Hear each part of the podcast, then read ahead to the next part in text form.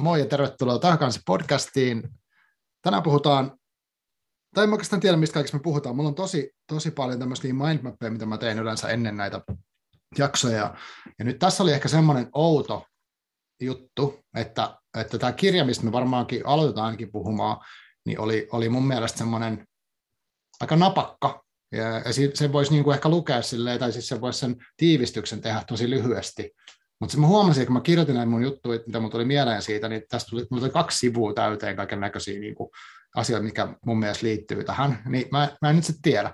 Mutta siis mulla on vieraana äh, vieraaksi kirjailija Hanna-Riika Kuisma suoraan Suomen Porista. Tervetuloa.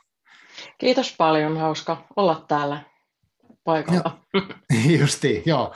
Ollaan etänä, ikävä kyllä, mutta tällaista tämä on, toimii. Mä opin koronavuotena, että nämä etähommat toimii ihan kivasti tässäkin aiheessa, että ei se haittaa. Mikä, mikä sulla on tällä hetkellä tilanne? Syyllinen on ilmestynyt tänä vuonna. Hashtag syyllinen, miten se pitää sanoa sun kirjan nimi? No mä luulen, että sen voi valita itse, että se on varmaan viralliselta nimeltään syyllinen, mutta olen huomannut, että esimerkiksi kirjastojen hakujärjestelmässä, jotka mm. ovat aina oikeassa, niin se on siellä hashtag syyllinen. Aivan. Et mä en tiedä, että sen voi sanoa kuinka haluaa. Okei, okay, joo. Miten, tota, miten se on otettu vastaan? Mä, mä olen seurannut sinua somessa, mikä sopii tähän tota, kirjan teemaankin, niin, ja, niin ihmiset on paljon äh, tägäillyt sitä niin kuin erilaisissa kirjablogeissa ja kirja Instagramissa ja Twitterissä ja muualla. Joo, en mä hirveän monta negatiivista juttua on nähnyt ja on tullut, tullut aika hyvin kritiikkejäkin, jos ajattelee ajattelee, miten ne on välillä joidenkin kohdalla vähän nihkeessä, nihkeessä mutta et kyllä on ollut tosi positiivinen, positiivinen vastaanotto tähän mennessä. Et ei siitä oikeastaan ole mitään huonoa sanottavaa. Ja jos joku lukija on tai ajattelee, että kirja on sitä tai tätä eikä ole tätä tai tuota, niin musta jokainen lukija on oikeassa, että eipä mm. siinäkään. Mutta kyllä nyt on tullut pääosin kehuja kehuvia kritiikkejä, tai sellaisia voisi sanoa paremminkin, että on ehkä ymmärretty.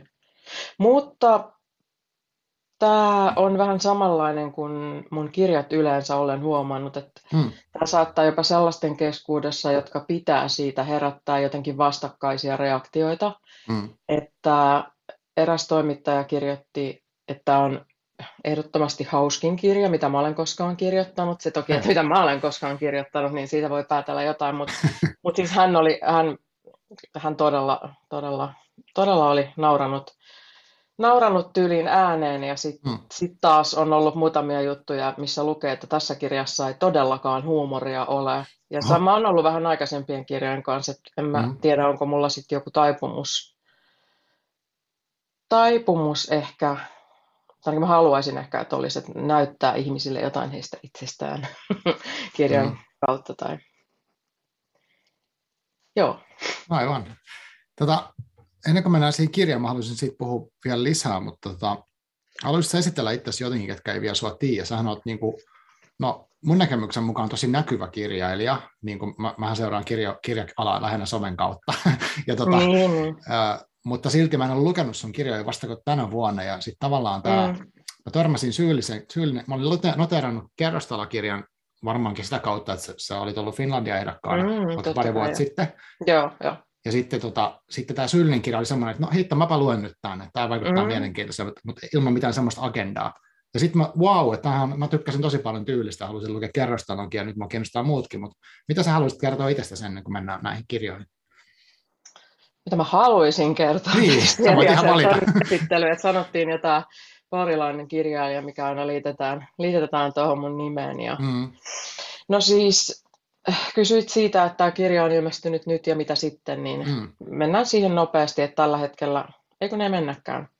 Aivan. Eli olen, olen, tosi, olen kirjailija ja mä olen valmistunut kuvataiteilijaksi Lahden taideinstituutista vuonna 2001. Että se on se mun ammatillinen tausta mutta mä en sitten koskaan lähtenyt tekemään sitä hommaa, että mä aloin sitten 2001 valmistumisen jälkeen aika pian kirjoittaa, tai olin, mä olin kirjoittanut aina, aina, että mä en nyt lähde siitä, että viisivuotiaana aloin pitää päiväkirjaa, ja Aivan. se on sitten toisen, toisen jutun aihe, mutta olin kirjoittanut aina, ja sitten mä aika nopeasti siinä oikeastaan heti vuoden sisään niin menestyin sellaisessa novellikilpailussa ja sitten toisessa. Ja sitten 2005 tuli esikoiskirja, mutta ei esikoisromaani, vaan se oli lyhyt proosa tai novella ja elinkautinen. Hmm. Se tuli silloin Likeltä, kun Like oli vielä vähän pienempi kustantamo. Sitten siinä välissä oli Käärmeenpesä, joka ilmestyi, se oli eka romaani ja sitten sen jälkeen on tullut, tullut niin, yksi lyhyt proosateos ja kuusi romaania ja aika paljon tekstejä antologioissa ja mä oon kirjoittanut, kirjoittanut lehtiin monipuolisesti. Tuossa yhdessä välissä toimin seitsemän vuotta Satakunnan kansan taidekriitikkona ja kolumnistina ja mm. se oli silloin sellainen kulttuurikolumnisti juttu, että mä itse asiassa nyt palannut vähän sen tyyppiseen pestiin kyseiseen lehteen takaisin, mutta yleiskolumniosastolle ja sitten on ollut no, nuoressa voimassa kaltiossa, kaikenlaisissa lehdissä, lehdissä juttuja ja novelli, dekkarinovellia ja joskus jotain nuorten novellia. mä kirjoitan hyvin, hyvin monipuolisesti, mutta toki koen nämä ilmestyneet kirjat sellaisiksi pääteoksiksi ja tuo muun kirjoittaminen sitten antaa jotenkin, että kyllä mä tykkään tai uskon myös, että monipuolinen kirjoittaminen antaa Hmm. Antaa sitten paukkuja noihin niin sanottuihin taidehommiinkin. En mä tiedä, oliko toi hyvä esittely. Mä nyt kerroin, hmm. about, mitä mä olen tähän asti tehnyt tällä saralla. Ja tosiaan sitten varmasti sillä tavalla suuremman, kuten mainitsitkin, niin suuremman yleisön tietoon muiden kuin vain kirja-alaa seuraavien sen kerrostalon myötä, joka ilmestyi 2019 ja oli Finlandia ehdokkaana. Ja sen jälkeen sain sitten myös Satakunnan taidetoimikunnan tai, tota, palkinnon ja, ja kaikenlaista, että et tässä sen jälkeen on asiat ollut vähän eri tavalla kuin aikaisemmin. No, että mä vähän sitä ennen kuitenkin, jos ajattelee, että 2005 ilmestyi mun eka kirja ja 2001 vuodesta asti mä olin kirjoittanut, niin se on aika pitkä aika, jos ajattelee, että 2019 tuli joku tämmöinen vähän isompi validaatio sit siitä, että okei, okay, oot, oot tällä. Mutta eiköhän tuosta nyt saa jotain käsitystä ja kuvaa. Sanotaan nyt sen verran, että, että teokseni käsittelevät ihmisen psykologian ja yhteiskunnan ja sosiologisen kollektiivisen tajunnan tai jonkun tällaisen varjopuolta, että mä en mm. ole kirjoittanut hirveästi sellaisia onnellisia kirjoja porvarillisista, pikkuporvarillisista ihmisistä, joilla on hauskaa tai jotain. Mm-hmm. Hyvä kuvaus. no, mennään nyt siihen sitten, että mitä nyt sitten. Tosiaan Syyllinen tuli, tuli tänä vuonna ja, ja tota, se on saanut hyvän vastaanoton käsittääkseni tosiaan. Ja, ja niin, mitä, nyt, mitä nyt seuraavaksi tapahtuu? Mulla on nyt tässä yksi semmoinen tilaustyöhomma, mitä mä, mitä mä kirjoittelen tämän loppuvuoden ja sitten tammikuussa mä, tai mä teen koko ajan nyt taustatyötä myös seuraavaa romaania varten, jota mä alan varmaan tuosta vuoden alussa kirjoittamaan, että Mä en koskaan ikinä sano etukäteen, mistä mä kirjoitan, mutta sen verran mä oon sanonut, että, että kun mun aikaisemmat teokset, katselen tuonne hyllylle päin, jossa ne ovat, että muistan nimet oikein. Toi Likeltä tuli 2011 toi Sydänvarjo ja se oli vähän mulle tavallaan semmoinen niiden kahden ekan jälkeen semmoinen uusi tilaisuus ja uusi, uusi tuleminen jollain tapaa, että se mm. kirja sai aika paljon huomiota ja mä olin sitten, sitten aamun kirjassa sen myötä ja, ja tuli, tuli kyllä sit silloin, silloin aika hyvin julkisuutta ja muuta, että se tavallaan lähti jotenkin vähän uudestaan se mun, mun homma. Ja, eli siis Sydänvarjo, Valkoinen valo ja Viides vuoden aika muodostivat erittäin epäyhtenäisen, mutta omalla tavallaan tämmöisen jonkinlaisen temaattisen trilogian voisi oh. sanoa. Joku voisi sanoa kurjuustrilogian tai tota, dia, diagnoosi, m- miten joku joskus sanoo, että diagnoosikirjailija tai jotain. Niin. Mm.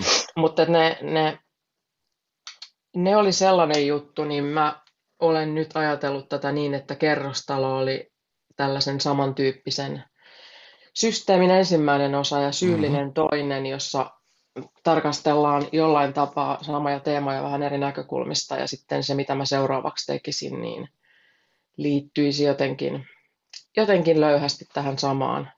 Ei sillä tavalla, että niissä olisi samoja hahmoja tai, mm. tai mitään, mutta ehkä mulle itselle on tärkeää jotenkin hahmottaa noita kokonaisuuksia tuolla tavalla. Joo. Tuossa sanoit tuosta, mä olin itsekin kirjoittanut tänne tota mun muistiinpanoihin, mä luin sun lehtihaastatteluja netin kautta, tai ihmismielen tai psykologian tai ympäristön niin pime, pimeitä puolia, niin onko se ollut sulle semmoinen niin tietoinen jotenkin valinta niin sanotusti, vai onko se enemmän, että ne tulee susta ne jutut sillä tavalla pihalle? No ei se, ei se kyllä ole ollut valinta, että et, et ihan aluksi silloin, kun aloitti tuo elinkautinen ja mä kirjoitin niitä novelleja ja mm. mä itse asiassa kirjoitin silloin novelleja sen takia, koska nimikin on jo niin piristävä, että aloittaa teoksella, jonka nimi on elinkautinen, mutta mm. tota, sitten siinä alussa on juttuja lapsista ja lopussa kuolemasta. Aivan. piristävä, piristävä systeemi. Tota, mm.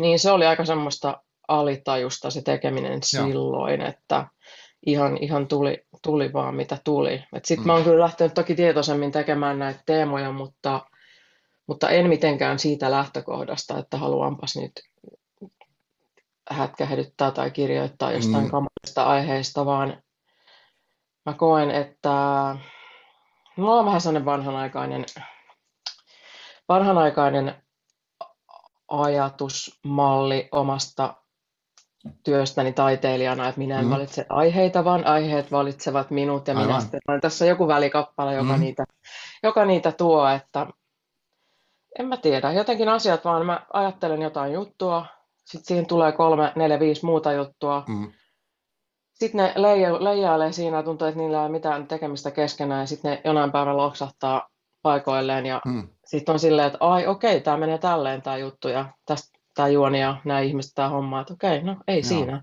Aivan. Mutta et, et en tosiaan, että mullahan on semmoinen kokemus, että mä, mä yritin kerran nuorena kirjoittaa onnellista kirjaa. Okay. Mulla elämä muuttui paremmaksi, kun mm, no, mm. olen tästä puhunut julkisesti, mutta lopetin mm. alkoholin käytön kokonaan, mutta niin muuttui elämä aika paljon, niin mä, mä sitten yritin siinä kirjoittaa fantasiakirjaa, ja mä en edes oikeastaan tykkää kyseistä kentästä muuta, mutta mä ajattelin, että mun täytyy olla muutenkin sellainen todella hyvä ihminen. Että se oli mm. sellainen ekan vuoden sober high, että mä, Aivan. se oli a- ainoa kerta, kun mulla on ollut kirjoittaessa koko ajan pelkästään kivaa. Ja siitä tuli hirveän huono siitä tekstiä. ja siitä asti varoinut sitä, että se on mun kirjoittaminen on liian mukavaa, niin mm. sitten se on ehkä tärkeämpää mulle kuin suomalaiselle kirjallisuudelle. Et mm. Mä oon sanonut aina, aina, että se oli mun AA tai joku tämmöinen, että mä sain hetken sitten olla jossain semmoisissa satumaailmoissa. Aivan. Sitten sen jälkeen se toi sydänvarjon syntyi sit siitä aika lailla jälkilämmöllä, kun mm. olin kirjoittanut, kirjoittanut, että se tuli tosi vaivattomasti. Ja sitten se on mun ainoa kirja, joka sijoittuu, sijoittuu Poriin sillä tavalla, että se oikein mainitaan siinä. Ja. Mainitaan siinä, joten mä menin vähän sellaiseen, että ok, nyt mä kirjoitan siitä, mistä mä tiedän ja katsotaan, mitä siitä tulee, ilman mitään isompia suunnitelmia. Mm. Ja sitten mä tajusin, että mun ei tarvitse muuttua ihmisenä tai kirjailijana sen takia, jos mä lopetan jonkun yhden kemikaalisen aineen käytön, kuten Joo. tämän etanolin, niin voin silti olla muuten niin kuin, samankaltainen, että se sitten siitä väistyisi semmoinen. Joo, se, et tosiaan, olisin voinut vastata tuohon, että en, en tosiaan tahallani valitse, valitse tällaisia aiheita.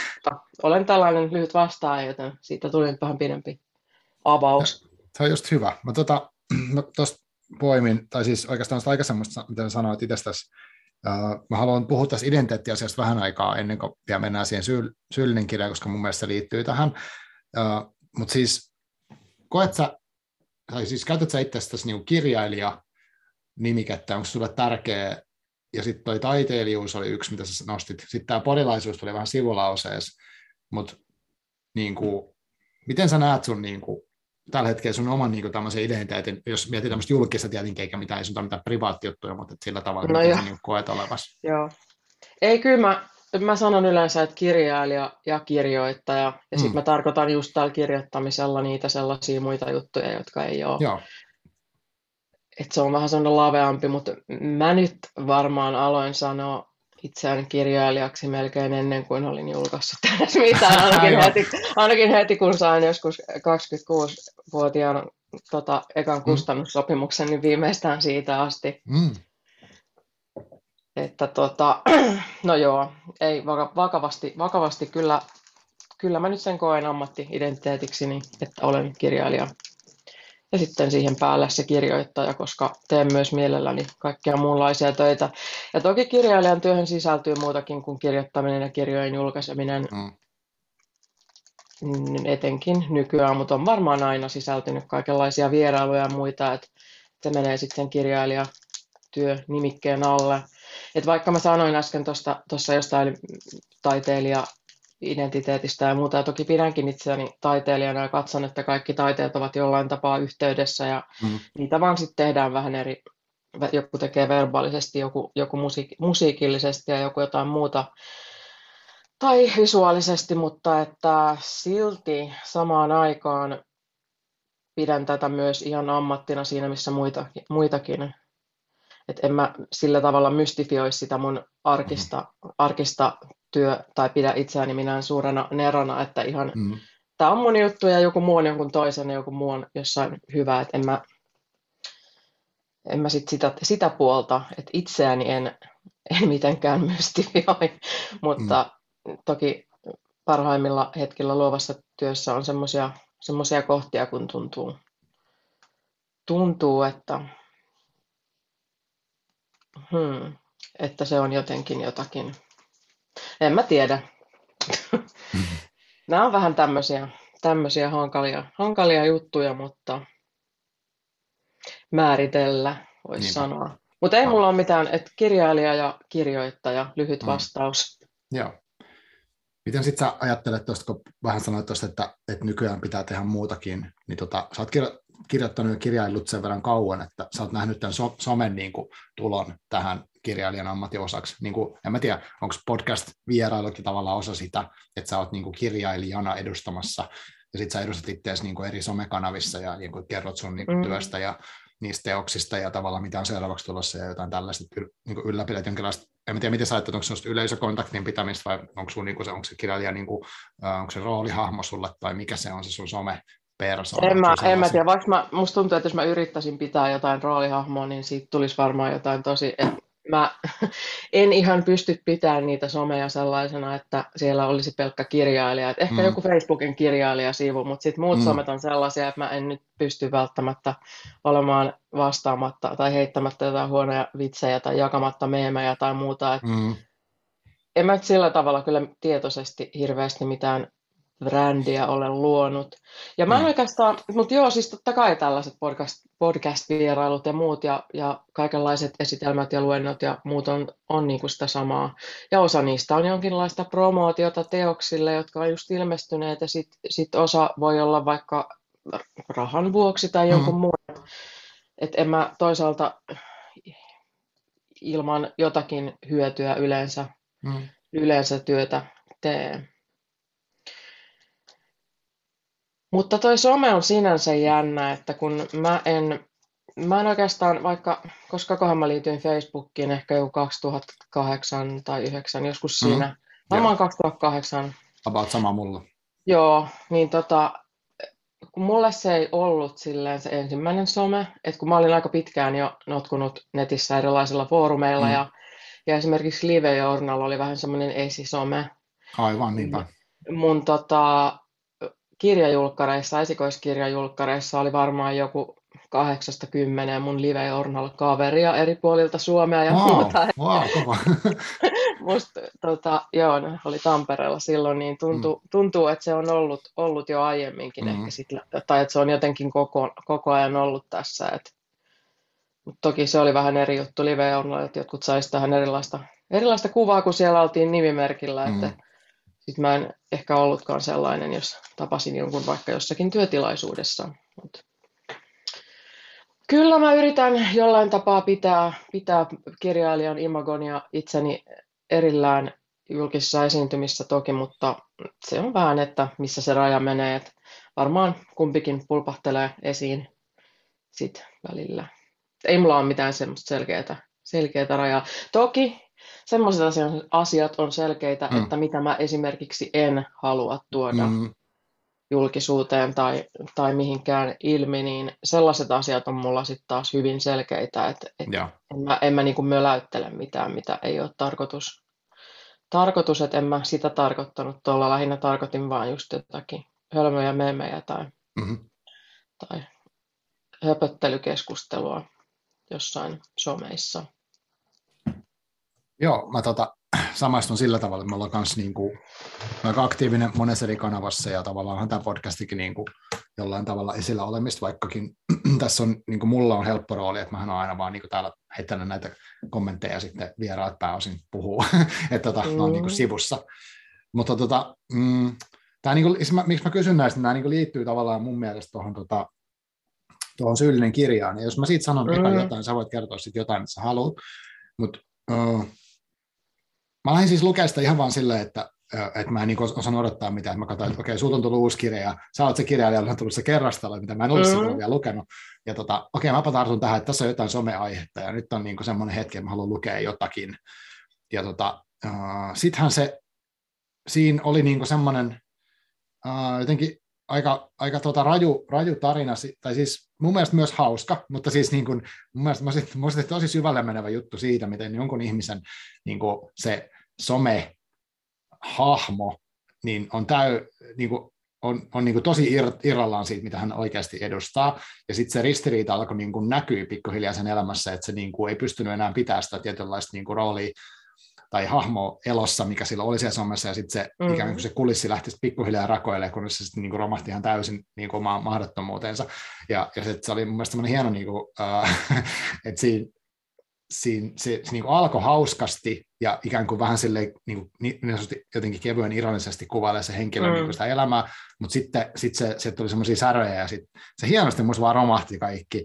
Ja, ja niin kuin silleen, että siis oli sekä hauskuutta, mutta semmoisia hirveä tragediaa. Mm ja just siitä, että, että miten niin kuin, uh, lopulta siitä henkilöllä oli niin kipeitä asioita siellä omassa elämässä, että se, ne niin kuin antoi lisää voimaa sille pitää sitä semmoista valtavaa kulissia, ja sitten ne kaikki valheet niin kasaantuvat toisensa päälle. Mm. Että jotenkin, että et se niin kuin alkoi silleen, että joo, tosi, tosi jees, mä tykkään tästä niin kuin, tämmöistä humorista, ja sitten siinä mentiin niin mm. jalat alta. Uh, Joo. En, en mä halua spoil, jotenkin spoilaa sitä, mutta tämmöinen, niin kuin, mun mielestä se oli semmoinen niin kuin, Eiköhän tässä kohtaa syöksy, syöksykierre. niin, varmaan netissä löytyy arvioita, missä on enemmänkin tästä. No, miten, sä, miten sä kuvailisit sitä kirjaa, jos jollekin kuvailla, tai haluatko kuvailla omia kirjoja? Joo, siis kyllähän toi nimenomaan on just noin kuin sä sanoit, että, että hyvin tarkoituksellisesti tehty, että se alku, alku muistuttaa vähän erityyppistä kirjaa, hmm. kirjaa ja, ja sitten tuossa käydään oikeastaan vähän eri tyylilajeja voisi sanoa läpi mm-hmm. siten, että se loppu on sellaista, sellaista oikeastaan, että siinä puutkin laahaa jo maata, maata kun tota, ja taivas on joku musta tai melkein verenvärinen, kun siellä, mm. siellä henkilö kävelee. Et, ja sitten siinä on tämä, miten hän kuuntelee näitä tsemppilauseita ja, ja tätä self-help-juttua, niin se sitten jotenkin siinä silleen voisi sanoa, että ehkä puolen välin kohdalla vaihtuu siihen, että hän enää kuuntelee lähes pelkästään true crime-juttuja. Että mm. et siinä on niinku tällainen selkeä tyylilain heitto jollain tapaa. Ja. Mutta en mä näe, että se silti olisi kumpaakaan, kumpaakaan ehkä, ehkä kyseisistä tyylilajeista. Mm. Mutta niin, Mullahan oli aluksi tuossa tosi sellainen simppeli, simppeli idea, että, että sellainen eksistentialismiin liittyvä. Mm. Aika monet kirjalliset ihmiset tai taiteelliset ihmiset lukee joskus tyylin lukioikäisenä tai, tai siinä vaiheessa lukee Sartren inhoja ja Dostojevskin kirjoituksia kellarista ja mm. Camusin sivullista ja vähän Nietzscheä ja tota, mitä näitä tämän yhteydessä on sanottu, Salingeriakin, ja tuossa kirjassa oli mulla muun muassa Osamu Datsain ei enää ihminen, joka menee siihen samaan kategoriaan. Mm.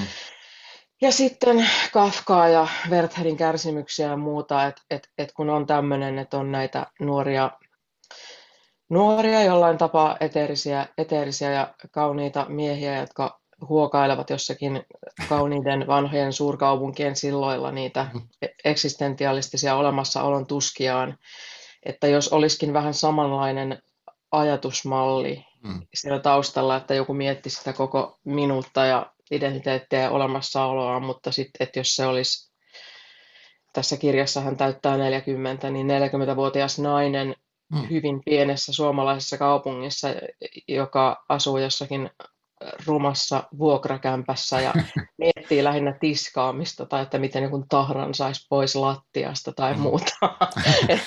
Tulee semmoinen, semmoinen aika erilainen twisti sitten. Että tuossahan on kuvattu esimerkiksi, että mä, tuossa on kuvattu siivouk, asioiden, vaikka astioiden tiskaamisia tai jotain siivoamista mm-hmm. yksityiskohtaisesti, tai vaikka kun joku käy suihkussa ja poistaa ihokarvoja, mutta ei inhorealismin vuoksi, vaan siksi, että ne on sellaisia asioita, että, että kai se on sitten, jos tuossa kirjassa nyt on jonkinlaista tämmöistä nais, naisasiaa yhtään, niin se on varmaan siinä, no on siinä muutenkin kuin nämä odotukset ja epärealistiset odotukset ja muu, mutta mm.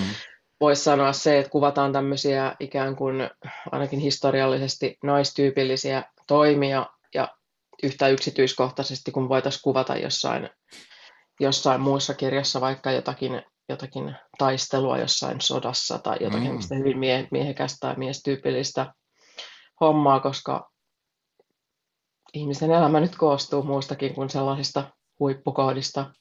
Ja se on ihan hauskaa, että sen jälkeen kun on sanonut tonne, että joo, siinä kirjassa tiskataan ja imuroidaan, ja sitten joku lukee jostain, että tämä on hei tosi jännittävä thrilleri, että tapahtuu tosi juttuja, ja sitten sanoinkin, että joo, että se kirjailija sanoo, että on se kirja, missä tiskataan.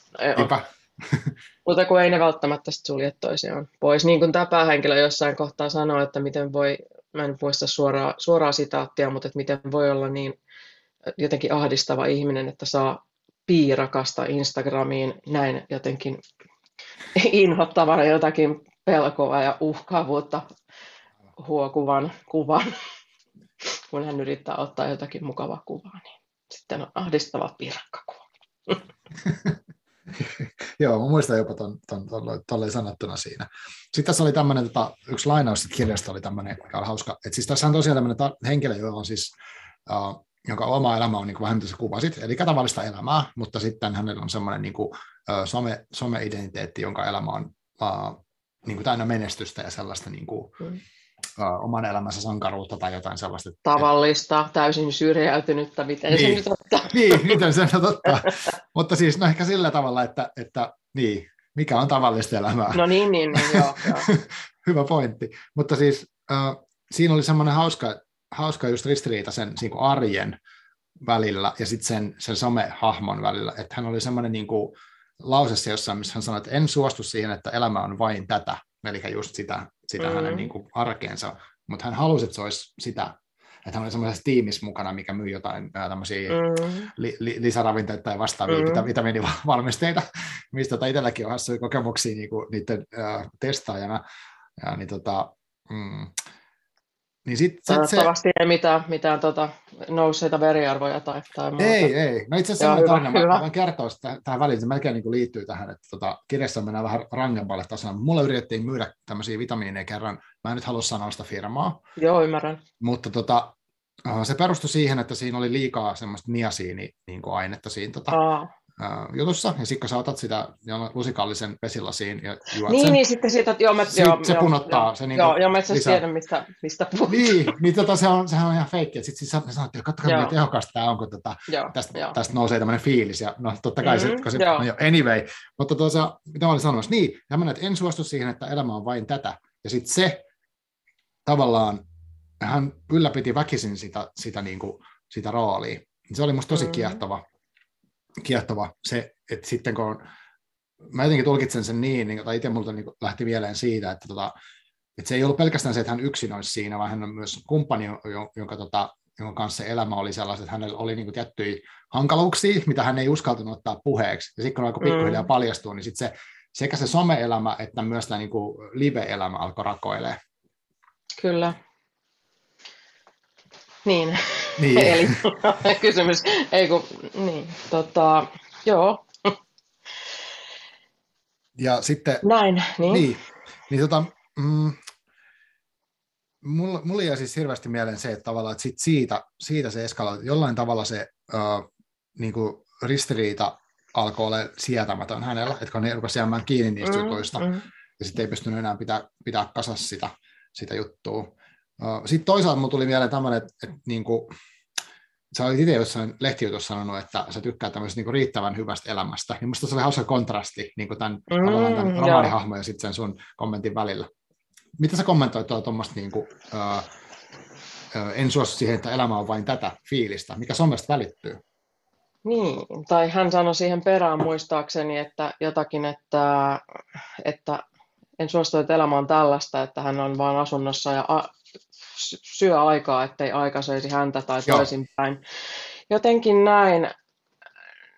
Ehkä juuri se, että ei, ei millään tavalla ollut niin kuin mihinkään, mihinkään tyytyväinen, paitsi hänellä oli tässä tämä mennyt aika, mitä hän sitten jotenkin romantisoi tämän, mm. kun hän oli asunut aikaisemmin siellä toisessa kaupungissa ja hän sitten, sitten haikaili sitä elämää. Että se on vähän sellainen, että jokainen voisi tehdä sitä lukiessa omat johtopäätöksensä, että onko se mm. elämä sitten silloinkaan ollut niin täydellistä vai ei, että kirja antaa siihen jotain vihjeitä, mutta siihen voi, se on vähän toki lukijan mielikuvituksestakin kiinni.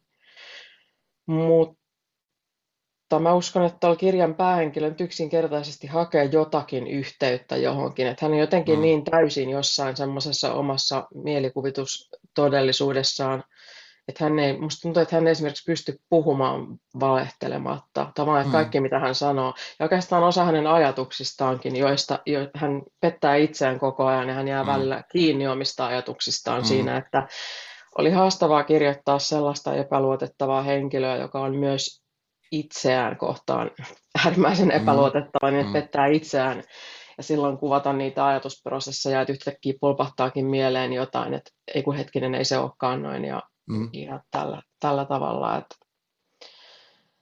että sitä yhteyttä varmaan, että mä korostin sitä muun muassa sillä tavalla, että tämä päähenkilö on minä, mm. ja minä, minä muodossa puhutaan, mutta sitten ei, ei mainita kenenkään henkilöiden nimiä, että hän näkee kaikki suhteessa itseensä, että hänen mm. tiimin vetäjänsä, hänen miehensä, Kyllä. hänen äitinsä, mm. ja sitten joku miehen veljen, veljen tyttöystävä, että mä esimerkiksi häivytin siitä tällä tavalla, tällä tavalla sen, että ne ihmiset ei ole hänelle sillä tavalla erillisiä, että hän osaisi jotenkin ymmärtää tai samaistua asioihin heidän kauttaan. Mm-hmm. Ja jotenkin mennyt niin syvälle sellaiseen kuvitelmaan, että sitten kun, sitten kun, sitten kun teen vielä tämän ja tämän mm-hmm. ja tämän, mm-hmm. ja sitten pääsen tuohon ja tuohon ja tuohon ja katson niitä, jotka sitten osoittautu myös aika feikeiksi nämä hänen suuret idolinsa, jotka siinä oli joku Ekstosi TV-tähti tai joku tämmöinen, joka oli mm. ehkä vilahtanut jossain, ja johon hän sitten hurmaantui jossakin terveysmessuilla ja. hänen karismastaan, ja että hän halusi, halusi itselleen sellaista elämää, jota hän katseli Instagramista ja, ja hirveästi kuvitteli sitä, että, että vielä kun nyt saan tehtyä tämän tai tämän, niin sitten elän noiden kanssa ja käyn, käyn hienoissa kahviloissa ja matkustelen ja, ja muuta. Että sitten tuossa oli se pointti tietysti, että vaikka mä en, se pandemia ei tuossa kirjassa ole sillä tavalla, että se olisi yksi isoista teemoista, mutta kun se nyt sattui tähän niin sopivasti, mm. niin mä otin sen osaksi tätä, tätä tekstiä. Että mä olin suunnitellut tuonne aikaisemmin ja Joo.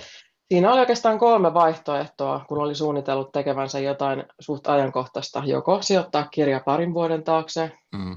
tai sijoittaa kirja muutaman vuoden päähän tulevaisuuteen ja leikkiä, että se on sitten ohi, tai, mm. tai sitten sijoittaa se siihen nykyhetkeen ja päivittää sitä sen mukaan, kun asioita tapahtuu, kun kirjoittaa. Aivan.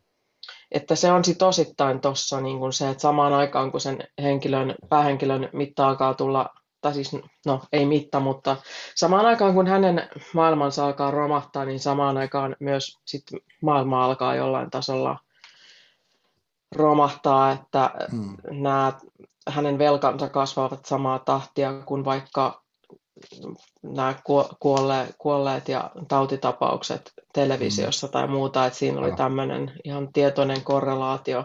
Ja mä olin joka tapauksessa kirjoittamassa sellaista romaania, jossa henkilö klaustrofobisena hengailee aika paljon sisällä ja on vaikea mm. päästä sitten enää ulos, niin se tuli tähän aivan sopivasti sitten. sitten se asia, vaikka ei sitä nyt tuossa niin käydä läpi, mutta, mutta se on kuitenkin siinä taustalla yhtenä elementtinä. Joo, nyt kun sanot ton, niin mulla tulikin semmoinen fiilis siitä, että tosiaan ihan kuin hän olisi ollut vankina siellä omassa asunnossaan. Joo, vaikka joo. siinä ei ollut musta, että eihän sehän mikään estänyt niin menemästä ulos tai mitään, mutta että se, ainakaan siitä, mutta että semmoinen fiilis siitä jäi, mm. että lopulta... Että niin aluksi hän vielä niin. kävi vähän, mutta sitten sit ei, sit ei enää käynytkään. Kyllä. Ja siinä oli joku roskien viemis, viemisjuttu, mitä hän sitten varustautui siihen mm-hmm. tyyliin vesi, vesipullolla ja jollakin rauhoittavalla lääkkeellä, että Aivan. oli sitten niin vaikeaa ja sekin meni sitten meni sit tosi huonosti. mutta että, mutta että, että tosiaan vankilassa, joo, ja siinä on se rinnastus, että kun hän on siellä pidätyssellissä, tämä voi, tämän voi sanoa spoilaamatta, siinä heti mm. alussa hän sanoo, että hänellä on ikkuna siinä, josta hän näkee taivaan, mm. ja siihen perään jotenkin, että, tai ainakin minun on kuviteltava se niin, niin siinä rinnastettuna se asunto siihen, että hänellä on ikkunoita, mm. konkreettisia ikkunoita, joista hän seuraa lähellä asuvia joitakin ihmisiä, mm. ihmisiä esimerkiksi, esimerkiksi äitiään ja tai se on vähän ehkä vastavuoroista siinä, mutta Kyllä. tämän seurailee ikkunoista, mutta sitten, että on tämä, nämä tämmöiset Black Mirrorit, eli kaikenlaiset ikkunat, jotka vievät, vievät internettiin ja siis no, kännykät, tabletit, tietokoneet, televisiot, että nämä on sitten niitä ikkunoita tässä myös, myös joista hän, että nämä molemmat on tämmöisiä, joista hän heijastaa sitä elämäänsä ja sanoin tämän Black Mirror TV-sarjan nimen siksi, että, mm. että se on musta osuva, osuva nimi musta peili, eli tavallaan miten paljon ihmiset muokkaa sitten niitä mm. ikkunoita todellisuuteen sen mm. oman peilikuvansa tai mitä haluaa nähdä sieltä sen ja. sijasta, että näkisi asioita jotenkin vähän ehkä objektiivisemmin. Ja. Sä, tota... Ja siinä alussa on se mm. takaikkuna viittaus, niin se viit... mm. tai siis tämä Hitchcockin takaikkunasta se lainaus, niin siinä viitataan molempiin ehkä näihin konkreettisiin, mm. mutta etenkin, etenkin näihin, näihin modern, moderneihin tai postmoderneihin tai mikä, mitä tämä aika on, mitä me eletään, jälkikapita, en mä tiedä. Mä en tiedä, siis, en mäkään tiedä, en mä oikeasti tiedä. Siis ny- nykyaikaisiin virtuaalisiin ikkunoihin. Niin. Aivan. Joo, sä sanoit hauskasti tuossa, että, että hän näki kaikki it, niin itsensä jatkeina. Ja mulla tuli siitä mieleen kaksi juttua. Toinen on se, että sä laitoit, oliko se tänään tai eilen jossain vaiheessa Twitterissä oli semmoinen hauska kommentti, missä sanoit, että, että kun sä oot kirjoittanut tämmöisestä niin some kulissin ylläpitämisestä ja jotkut ajattelee siitä kirjasta, että, että se on tosi överiksi vedetty. Ja sitten mm-hmm. no mun ajatus oli se, että eihän se nyt edes ole. No, ja tota, Mutta mut myöskin se kommentti, että ei se ole niin överi, vaan se on nimenomaan niin kuin hyvin ei maltillinen, mutta realistinen. Ja sitten toisaalta mun tuli mieleen tuosta, että mä en tiedä, ootko kiinnittänyt huomioon, mutta että LinkedInissä niin tosi mm. monet ihmiset, kun ne kirjoittaa siellä jotain ja kysyy vaikka muilta ihmisiltä asioita, niin ne, ne käyttää sellaisia, ne sanoo, sanoo, että minun verkostoni, hei verkostoni, mitä mieltä olet asiasta X, ja hei verkostoni siitä, että ihanko se, ne kaikki muut ihmiset olisi niin kuin sen yhden ihmisen niin kuin, mm, joo, aivan kokoelma joo, ihmisiä, mitä hän on keräillyt sieltä, joo. eikä niin kuin, että ne kaikki on verkostossa linkissä Niin, toisiinsa. että jokaisella on se omansa. Niin. Joo, aivan. Hyvä pointti. Mulle LinkedIn on jäänyt vähän vieraaksi, että mä tuuppaan sinne noin samat jutut, mitä vaikka Facebookin kirjailijasivulle suunnilleen, ja sitten yleensä äiti käy tykkäämässä ja sitten tota, niin. jotkut tuntemattomat tuntemattomat miehet laittaa omituisia viestejä, mitkä ei liity työelämään. Okei, okay, no joo, mä oon kuullut tiedän, joo. Se on, se on, niin kuin, että, että, se on mulle ehkä vähän, vähän semmoiset vieraammaksi jäänyt some, että mä en oikein mm. tiedä, mitä siellä pitäisi tehdä. Niinpä. Mutta onhan tuota Facebookissakin tai, tai muualla, että, että no siellä on ehkä, ei, nyt, ei, ei tuolla ole verkostoni, mutta ehkä mm. jotakin pa, hei, parviäly, mutta se sitten taas on jo huomattavasti mm. kohteliaampaa. Että Kyllä. Toi on mielenkiintoista, että mä en ole mä en tosiaan ole siellä niin paljon hengannut, että en, mä, mä en ehdi ihan joka somessa olemaan. niin, ihan ymmärrettävä. Snapchatkin vielä puuttuu. Että. Aivan. Joo. Tota, onko sulle tuttu toi, toi uh, Suvi Uskin uh, juttu tuosta profiilityökäsitteestä?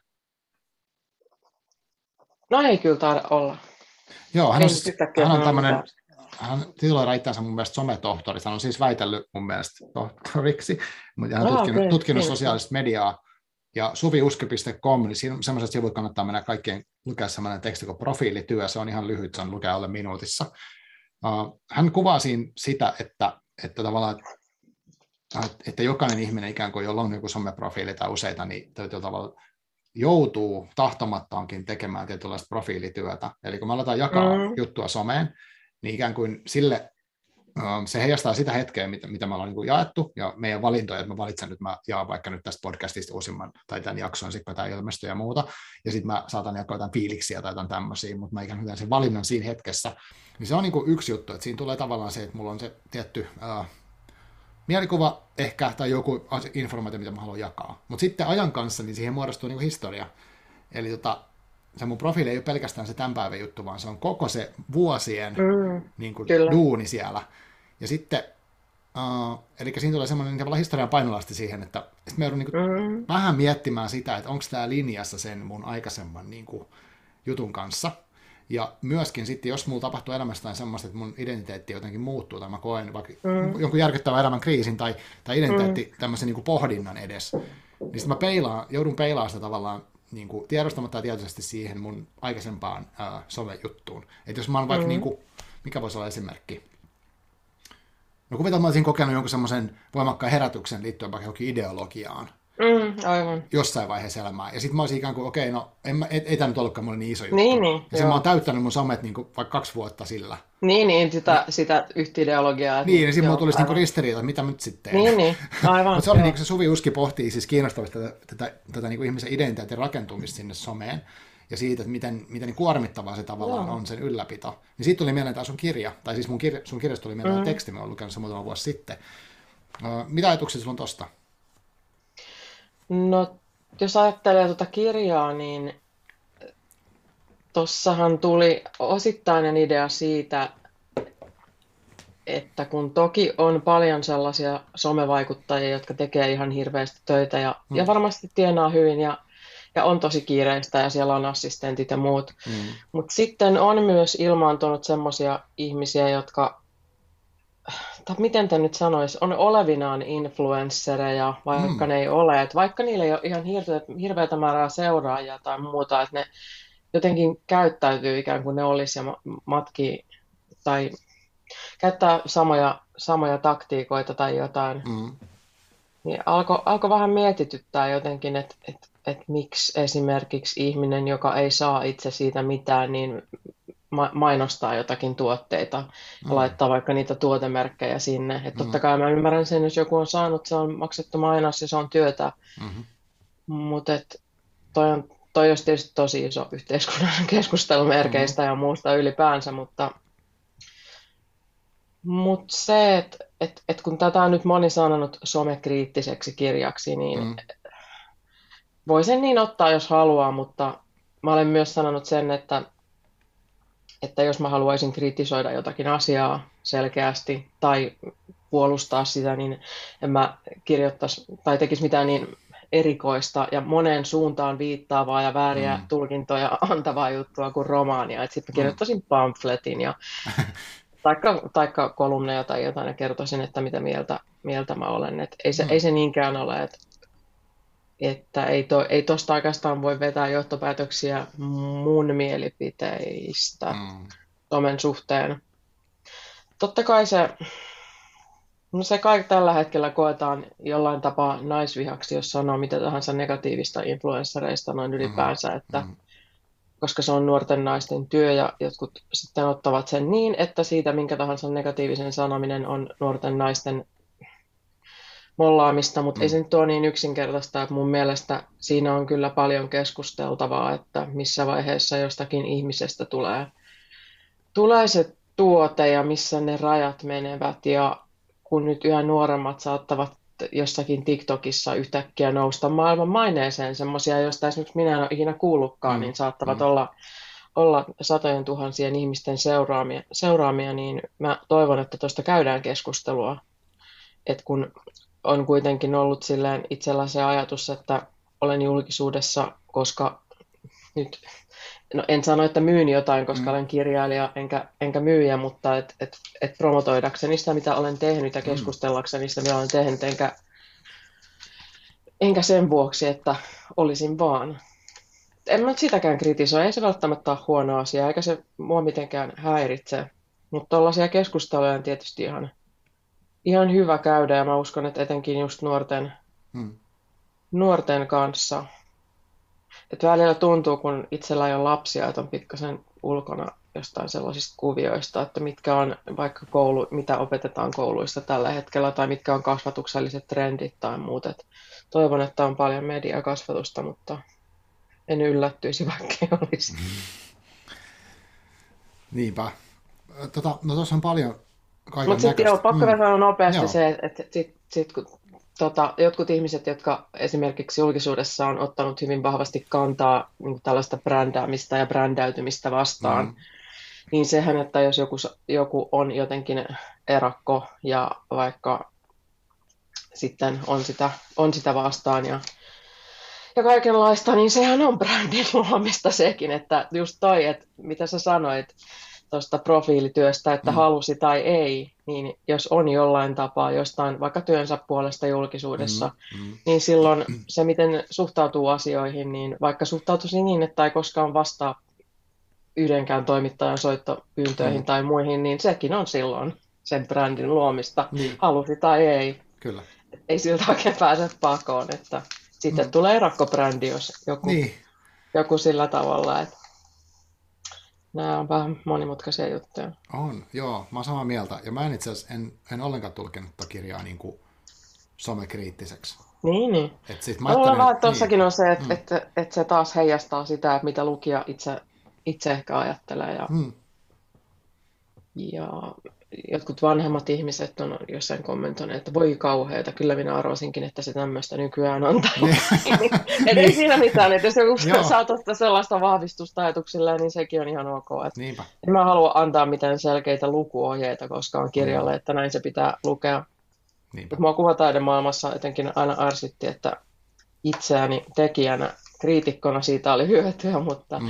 tekijänä ärsytti se, että piti tehdä kuvataidetta, jos sit siitä piti kirjoittaa sen A4 käyttäjä sellaista, että tä, tässä on nyt tätä ja näin sinun kuuluu tämä ymmärtää. Mm. Että mä ajattelin, että miksei sen visuaalisuuden voi antaa puhua puolestaan ja näin, mutta mm. Kyllä. Joo.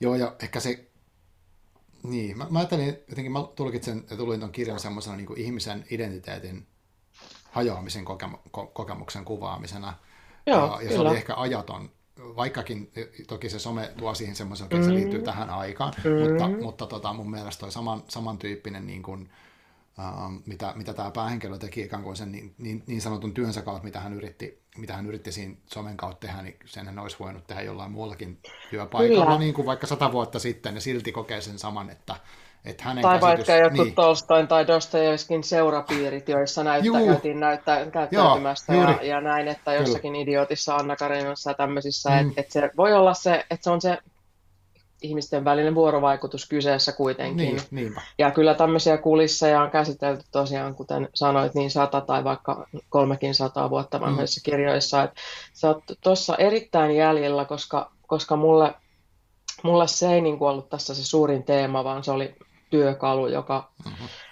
jolla pystyy pystyy jotenkin, totta kai sen teema, mutta siis se ei ollut se ydin, vaan työkalu, joka jotenkin, jolla pystyy kärjistämään sen, mitä mm. tässä vähän niin kuin jotenkin haetaan takaa. Kyllä.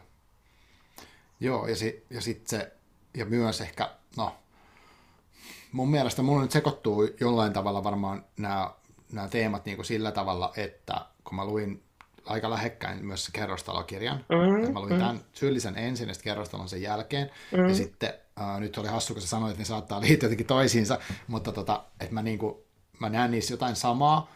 Ja sitten semmoista, niinku, että jos se kritiikki johonkin osuu, niin vähän ehkä, se, tai siis siinä näytetään ehkä sitä semmoista, niinku, uh, miten se nyt sanoisi? No joo, varjopuoli on yksi, mutta semmoinen, niinku, että, että tämäkin ihminen – ketä siinä päähenkilö oli ja ketä tapahtuu luhistuminen, niin se niin yritti kovasti tässä meidän jotenkin mm. järjestelmässä pärjätä. mutta sitten sillä oli niinku erilaisia syitä, mitkä niinku oli semmoisia jarruja, että hän ei vaan niinku pystynyt siihen, mitä, mitä niinku olisi pitänyt näyttää, mitä olisi pitänyt tehdä. Niinku, niin, niin se oli musta semmoinen niinku myös, että hän niinku, voiko se nyt sanoa, että se ra- rakenne tavallaan, missä hän yritti elää, niin ei, tai hän ei pystynyt niinku siihen.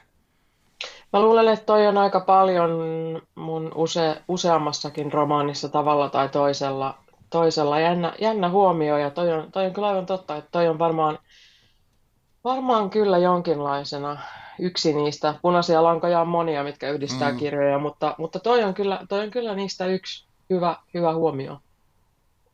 Joo, ja sitten uh, kun tässä, no nämä, nämä on sellaisia niin sanoja, mitä mä oon poiminut, mutta tämmöinen niin kuin, mm, tietynlainen ulkopuolisuuden kokemus yhdisti ehkä jollain tavalla sitä mun mielestä siihen kerrostaloon, ja sitten, no tässä ei ollut suoranaisesti sitä väkivaltaa ja sillä tavalla päihdeongelma-asiaa, mutta, mutta sitä kuitenkin niin kuin, semmoisia asioita, mitkä niin kuin, tai siis mä nyt ajattelen jotenkin niin, että, että, tota, että sen henkilön niin kuin vaikeus kohdata niitä sen oman elämän niin kuin kipukohtia, niin olisi voinut hyvinkin johtaa eskaloituun niin kuin sekä siihen väkivaltaisuuteen tai päihdeongelmiin tai vastaavaan, mm. mutta nyt se sitten tapahtui niin kuin sillä tavalla, että hän niin kuin valtavalla vimmalla yritti suoriutua siihen hänen lisärafinne-bisneksessä. No, väki, väkivalta tietysti se on, että miten, miten sen sitten ottaa sen lopun ja muun, mm.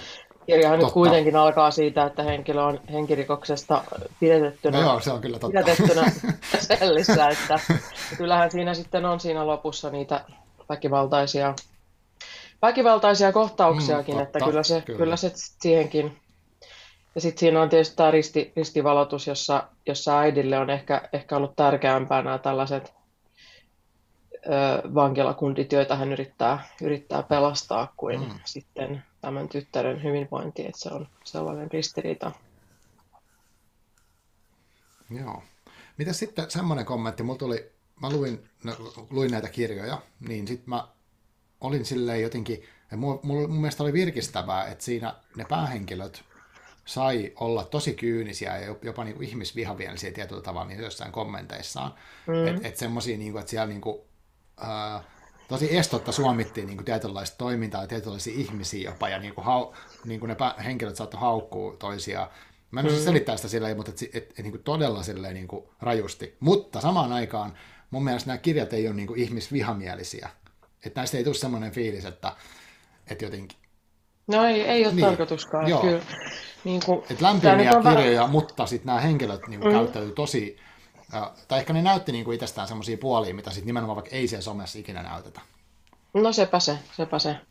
Ei nyt ihan niin kuin mä sanoin joskus, joskus tota, nuorena silloin 2005 elinkautisen yhteydessä, niin mä nyt silloin sitten sanoin, että nyt tässä mm. on niitä pätkiä, kun elokuvista leikataan pois, kun ihmiset käy vessassa ja muuta. Niin ei ehkä ihan sellaista, että mä oon ehkä siitä inhorealismista nyt mm. tota, tota, päässyt, päässyt aika paljon eteen, eteenpäin, eteenpäin mutta ei sillä, että mä pitäisi. Musta ne novellit on edelleen aika, aika hauskaa itse asiassa, mutta mm. tota, Tota, tota, ehkä jos tota soveltaa vähän sillain sofistikoituneemmin ja ajattelee henkisiä, henkisiä juttuja ja mm. muita, niin just se, että, että mä en voisi ajatella, että mä kirjoittaisin vaikka sillä tavalla jokin poliittinen korrektius edellä, kun, kun vaikka just somessa on ihan hyvä ja kohteliasta, kohteliasta kuitenkin kirjoittaa. Mm että haluan myös tuoda esille, esille sitä, että, että ihminen ei ole mit, et, et, tai siis hyvä ja paha ei ole niin yksinkertaisia asioita, mm. että joku ihminen olisi hyvä tai paha, vaan että mm. ihmisistä löytyy aika monia puolia ja Niinpä. ihmiset tekee monenlaisia ratkaisuja monista eri syistä. Että, että, mikä se kysymys oli? Niin, siis mä vaan huomioin sitä, että, että nämä, nämä henkilöt käyttäytyvät. Ehkä toi oli niin, hyvä, joo, että joo. tosi inhimillisesti niin kuin tuo sen niin kuin kaiken inhimillisen heikkouden mm. niin kuin itsestään esille ja semmoisen, niin kuin, että ne ratkaisut ei ole aina niin kuin mitenkään, mitä se sanotaan, niin kuin, no, muiden kannalta hyviä tai itsensä kannalta mm, hyviä. Tai edes ra- niin, rakentavia niin, ehkä. Niin, niin. Ja joku tuossa taannoin just kysyi, että et, et miksei, miksei, miksei mä nyt sitten kirjoita niitä onnellisia tai iloisempia mm, kirjoja, mm. niin sanoin myös tällaisen, että kun se just, että mikä on onnellista ja mikä ei. Että mm. jos mä alkaisin kirjoittaa onnellista kirjaa, niin siitä tulisi ehkä jotain sellaista kuin tuon kirjan alku. Aivan. Sellaista. ehkä, se olisi sen, ehkä se olisi sen tiimin vetäjä, sen oikean influencerin tarina sitten, mm. koska hänkin, hänkin sitten sieltä balilta kotiutuu, saattaa kotiutua Oliko se nyt Keravalle juomaan keskiolutta vai, miten hänen sivuhenkilön tarina meni? Niinpä. Ups, nyt paljastin, ketä ei välttämättä tapettu, mutta joo. Mm. Niin, ihan tämmöisen kliseen, mutta kliseissä on joskus totuus, että ei ole valoa ilman varjoa, että musta jotenkin sellainen, jos on, ajatellaan, että pelkkä pimeys, niin musta sellainen joku kaiken läpäisevä valo on yhtä kammottava mm. ajatus mm. jollain tapaa semmoinen hyvin hengetön. Että no, Valkoinen valokirja kertoi kroonisesta kivusta silloin, niin musta mm. oli jotenkin, että semmoinen joku ääretön kirkas valo, joka paljastaa liikaa, niin mm. sekin voi mennä vähän jelinek, jelinek brutaaliksi, että sellaiseksi todella, todella inhorealismissa ajattelee sitä, ajattelee sitä niin. No. Sitten yksi kommentti vielä tämmöinen, tota, mm, tämä oli jossain, jossain sun tota, lehtihaastattelusta tai, tai ehkä jopa arvostelussa, oli tämmöinen kommentti sun, sun tyylistä, että, tota, että sä oot, niinku, käytät tämmöistä niinku, tai kaunokirjallisesti jotenkin kunnianhimoisia, ja nytkin mitä sä oot selittänyt tuossa, niin kaikki mm. se on hirveästi viittauksia niin eri, eri suuntiin, niin kuin toisiin kulttuurituotteisiin, mutta sitten samalla, että et, et sä oot käyttänyt tämmöisiä niin jännärin koukkuja niin lainausmerkeissä mm-hmm. niin kuin tietoisesti. Onko sulla jotain sanottavaa tuohon? Joo, ei niin välttämättä lainausmerkeissäkään, että mm. Että mä ehkä itse tykkään, jos mä ajattelen elokuvia mm. tai, tai sitten sit kirjojakin, niin toki poikkeuksia on, mutta et, otetaan nyt vaikka elokuvat. Et mä pidän usein sellaisesta, missä on yhdistetty jollain tapaa niin taidetta ja viihdettä. Ja. Että jos joku on, joku on ihan sellaista tosi, tosi dadaa tai sellaista, että siihen ei, siihen ei jotenkaan pääse helposti kiinni, mm. niin se ei ole ehkä ihan täysin mun juttu. Ja sitten taas toisaalta ääripää, jos mennään jonkin tietynlaiseen genreviihteeseen, niin, mm. niin ei sekään sit, sit ole välttämättä mun juttu. Et usein semmoiset kulttuurituotteet, joista mä itse tykkään, kulttuurituote, no taide mitä onkaan, niin on niin. sellaista, jossa on, jossa on yhdistelty, yhdistelty molempia. Että etenkin kun tässäkin on, tässäkin on sen verran synkät, synkät aiheet kuitenkin mm. sit siellä pohjalla ja muuta, että et, et mikäli se kieli ja muu olisi hirveän monimut... No okei, okay, kieli, oh, mä pyrin siis kaunokirjallisesti mm. myös korkeatasoiseen kieleen ja sellaisiin teemoihin, joita usein käsitellään kaunokirjallisuudessa, mutta mä käytän rakenteissa hyväksi, että mä saan semmoista imua mm. niin kuin siihen teemaan, niin käytän hyväksi tämmöisiä keinoja, joita on ollut esimerkiksi joissain suosituissa, suosituissa dekkareissa. että esim. kerrostalon lopussa, kun siinä alkaa, kun siinä koko kirjan ajan siinä vaihdellaan aina henkilöstä näkökulmasta toiseen, mm. niin sitten siinä on myös semmoinen rytmijuttu, että lopussa se kiihtyy, että ne vaihtuu koko ajan nopeammin ja nopeammin. Niin se oli esimerkiksi bongaus yhdestä dekkarista, kun mä mietin, että millä, miten mä teen tämän lopun. Ah. Että toi on hyvä, hyvä esimerkki. Ja sitten tässä syyllisessä on aika paljon, jätetään lukuja jonkinlaisiin cliffhangereihin mm. ihan tieto, tietoisesti, että se, ne on sellaisia, onko ne nyt sitten kikkoja vai, kikkoja vai ei, mutta mä uskon, että No en mä tiedä, kyllä mä, se, se semmoinen jännitys ja imu, mä itse nautin, jos mä tempaudun, tempaudun täysillä johonkin, johonkin juttuun mukaan, juttuun, kirjaan. Mm tempaudun täysillä siihen mukaan, mutta sitten samalla myös saan siitä irti kielellisesti ja, ja teemallisesti ja, ja muuten, että et, tota, en mä tiedä, onko, onko se, että yritänkö mä kirjoittaa sellaisia kirjoja, joita mä itse haluaisin lukea, että en, en kyllä välttämättä, kun niissä on kuitenkin niin paljon jotakin henkilökohtaisiakin asioita, tai on ainakin käyty omien tunnekokemusten mm. läpi, vaikka ei suoraan olisi, mutta mut jotakin tämän tyyppistä. Joo, mulla tuli mieleen tosta se, että mä, ää, niin kun, mä ehkä voisin varmaan allekirjoittaa ton kommentin. Ja musta on, niin kun mä itse tykkään, kun mä luen, niin bongailla, jos mä vaan löydän, niin kun, vaikka ne olisi edes niin kun tarkoituksella, niin jos se on viittaus johonkin toiseen niin kun, joko kirjaan tai mm. leffaan tai ihan mihin tahansa toiseen kulttuuriin, sitten tulee semmoinen, että jes, mm. mä sain, tajusin tämän jutun. Tai Joo, jotenkin. ja se on, se, on, se on sinänsä hyvä tapa. Pidän itse siitä tosiaan sekä lukijana, kokijana ja mm. olisit kyseessä musiikki tai musiikkihan voi sisältää myös paljon viittauksia, viittauksia kaikenlaiseen, niin tota, olen itse myös intertekstuaalisuuden ystävä sekä lukijana että, että kirjoittajana, koska jos se on kirjoitettu hyvin, niin silloin se ei ole pois niiltä, jotka eivät niin kuin, hiffaa niitä kohtia, jotka eivät ymmärrä, mihin ne viittaavat, mutta siinä on sitten lisäkerroksia, voi olla montakin lisäkerrosta niille, jotka saavat, saavat sit niistä jutuista kiinni. Joo. Et siinä tavallaan antaa, antaa erilaisille lukijoille, lukijoille sit eri asioita. Joo, mä olisin itse asiassa, äh, tuosta tuli mieleen, mitä sä kuvailit tuota tekemistä, mä luen Onko luetko lukenut Kate Atkinsonin kirjoja? Öö, en usko. Okei. Okay. mä, mä, mä, luin ihan hirveästi jossain niin. dekkareita, mutta mut mä mm. en nyt usko, että mä... Mä olen vähän viime, viime vuosina ollut huono dekkarin lukija, että paljon vähemmän. Että joskus niitä meni niin kuin leipään, mutta Joo. nyt lähinnä kuuntelen tällä hetkellä, jos dekkareihin menen. Joo. Onko ne dekkareita? No ei, ei mä, ne, on, ne löytyy okay. dekkar, dekkarihyllyistä löytyy. Joo, joo, joo. Mutta tota, niissä on, mä oon lukenut, tai mulla on toinen menossa, mutta siinä on sellaista, niin kuin, että ne, ne henkilöt niin kuin sekoilee niiden omassa elämässä ja sattumalta niin kuin, törmää tämmöisiin niin kuin, dekkarimaisiin tilanteisiin. Ja sitten mm. siinä on aika paljon sisäistä maailmaa ja sitten semmoista, niin kuin, niillä on, ne tekee tosi outoja ratkaisuja ja niin semmoisia tosi itsekkäitä ja jotenkin ne on todella inhimillisiä hahmoja ja monipuolisia kaikkea tämmöisiä, niin ne on niin kuin täysin erilaisia kuin vaikka jotkut Harry mm. Hole-kirjat, mm-hmm. niin, niin ne on sillä tavalla niin kuin hauskoja ja, ja niin kuin kiinnostavia.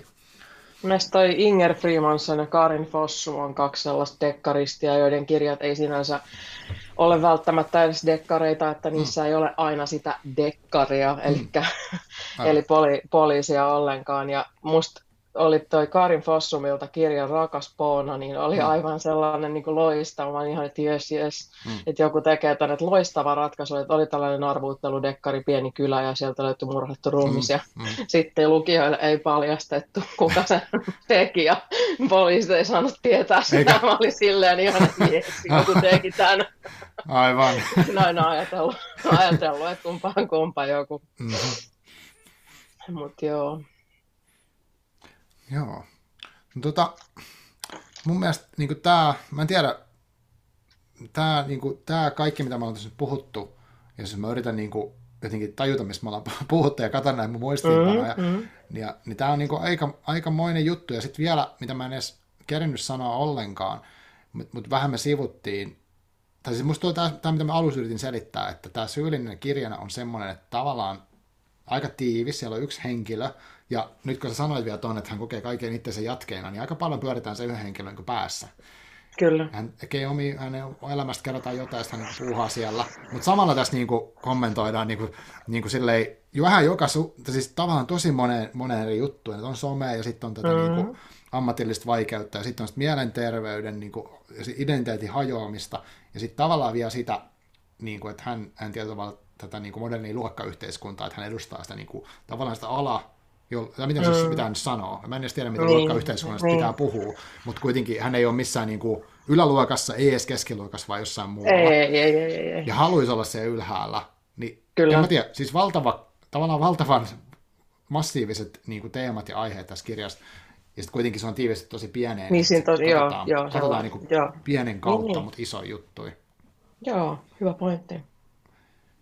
Et miten, miten tämmöisen nyt voisit niinku tiivistää sanomatta siitä liikaa mitään?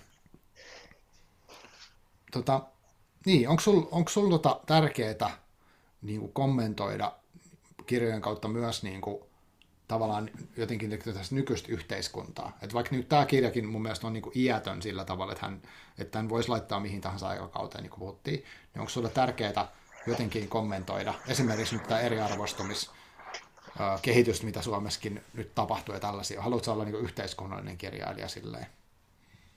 No sekä että, että kuten mä sanoin jo aikaisemmin, että jos mulla on joku selkeä, jos mulla olisi joku sellainen selkeä kanta, mm. niin sitten mä tosiaan toisin sen jossakin pamfletin tai jossain, jossain muussa muodossa esiin. Mm. Että mä, mut esimerkiksi kerrostalossa se, se aika ja se et, et siinä käydään aika paljon läpi koko tyli itse asiassa Suomen historia mm. pikkasen, ainakin Niinpä. 60-luvulta asti, kun niin. nämä elementtitalot rakennettiin ja, ja muuta. Et, et siinä, siinä nyt on toki vaikea olla tai välttyä, välttyä kuvaamasta myös rakennemuutosta ja mm. tällaisia juttuja. Ja sitten taas toisaalta kyllä tästä syyllisestäkin niitä yhteiskunnallisia teemoja halutessaan löytää. Mm. Mutta ehkä noin kaksi asiaa voi jotenkin yhdistää, että ehkä niissä voi olla sellaisia asioita, jotka kommentoi, kommentoi nykyaikaa, mutta sitten kuitenkin toivoisin, että ne olisi jollain tavalla, kuten sanoit, ajattomia, että ne ei olisi sellaisia, että olisi sidoksissa pelkästään tähän, että vaan niissä, niissä olisi sit sitä sellaista niin kuin yleiseen, yleiseen ihmisyyteen tai johonkin kommenttia. Mä yritin vähän tuossa kerrostalossa jotenkin päästä siitä semmoista ihmisestä mm. irti, koska mun edellinen, edellinen tai semmoisesta ihmis, ihmisen sisältä tulevasta, mun edellinen romaani oli, viide, oli viides vuoden aika, ja mm. mainitsin sen tässä siksi, koska se vaikutti tosi paljon siihen, että miksi mä edes kirjoitin kerrostalon. Se oli, okay. se oli, onko siinä nyt melkein kuutisen sataa sivua, pientä bränttiä, ja sen raakaversio oli alun perin sellainen, että siitä olisi tullut yli 1500 sivunen ja muuta, että se oli, se oli aivan niin kuin crazy projekti. Se kesti kolme ja puoli vuotta ja siinä käsitellään, miten ihmisen mieli, mieli murtuu lapsena koetusta, siis tämmöiseen dissosiatiiviseen identiteettihäiriöön, mm. mikä oli ennen niin kuin monipersona, tai tämmöinen, tämmöinen niin, miten se särkyy lapsena koetun, koetun vakavan vakavan seksuaalisen väkivallan myötä. Tämmöistä mukavaa mm. mä puoli vuotta sitten miettiä semmoisia teemoja. Mutta tota, et mä olin jotenkin silloin ennen sitä kerrostaloa niin täynnä semmoista polveilevaa, adjektiivirikasta ja semmoista jotenkin psykoanalyyttistä mm. ja semmoista vatvovaa länsimaista. Ja tää, no, siitä nyt voisi puhua paljonkin. Siihen liittyy siihen kirjaan 1800-luvun naisten kirjoittama kauhu ja kaikkea, kaikkea muuta. Että hullu mm. nainen käveli siinä kirjassa ullakolta alas, jos mm. näin voisi sanoa. Sitten sit sen jälkeen mä niinku halusin jotenkin putsata pöydän ja pistää siihen sen betonin ja sitten mm. syntyi se talo ja sitten sit vasta tuli ne ihmiset. Ja, ja mä katsoin heitä ulkoa käsin, mm. joka sitten aiheutti sen, että mua ärsytti tämä ulkoa päin katsominen ja sitten mä alkaa kirjoittaa syyllistä ja sitten sit, sit mentiin taas sisäavaruuteen, mutta ei sillä tavalla niin kuin, niin kuin tuossa aikaisemmin mainitsemassani kirjassa, vaan tässähän on niin, että vaikka tuosta henkilöstä kerrotaan ja hänen ajatuksiaan ja muuta, niin mm.